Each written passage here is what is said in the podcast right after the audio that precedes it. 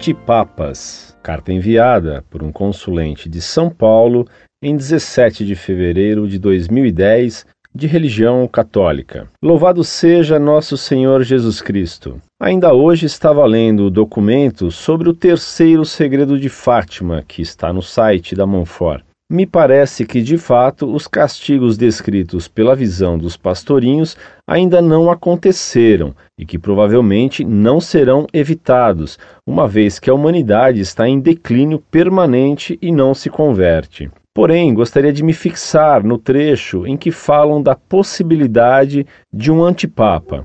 Nós católicos, que seguimos fielmente nossa igreja, Estando ela sob a tutela do Santo Padre, iluminado sempre pelo Espírito Santo, como saberemos distinguir se o Papa eleito não é um antipapa? Como deixaremos de seguir suas ordens e ensinamentos, sendo ele o sumo pontífice? Não estaríamos dessa forma nos afastando da Igreja? Me desculpe se a pergunta está confusa, porém isso me deixa preocupado. Tento sempre seguir os ensinamentos da Igreja, da tradição cristã, porém temo não saber distinguir uma situação dessa, nem como agir se isso acontecer. Deus nos livre desse mal. Já tivemos antipapas? Poderia citá-los? Como eles foram descobertos e como seus erros foram corrigidos? Muito obrigado. Muito prezado, salve Maria. Esteja completamente seguro sobre Bento XVI. Ele não é um antipapa, pois legitimamente foi eleito. Um antipapa é uma pessoa que é eleita indevidamente e assume o título papal sem ter esse direito.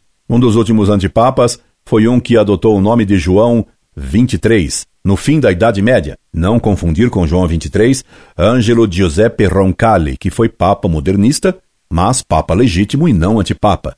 Atualmente, existem vários antipapas, eleitos por sede vacantistas. Há até um Miguel I que foi eleito por seus pais e por uma amiga de sua mãe, ao que dizem. Em Montana, nos Estados Unidos, há outro louco que se diz Pio XIII. Aqui no Brasil, houve um falso Papa Pedro II, no interior do Rio. Roma jamais perecerá. Cristo prometeu sua assistência contínua aos sucessores legítimos de Pedro. Quanto aos antipapas e sede vacantistas, o vento da história os varre continuamente como folhas secas e mortas. Mas a pedra fundamental da igreja, não há vendaval infernal que a abale. Incorde Jesus Semper, Orlando Fedeli.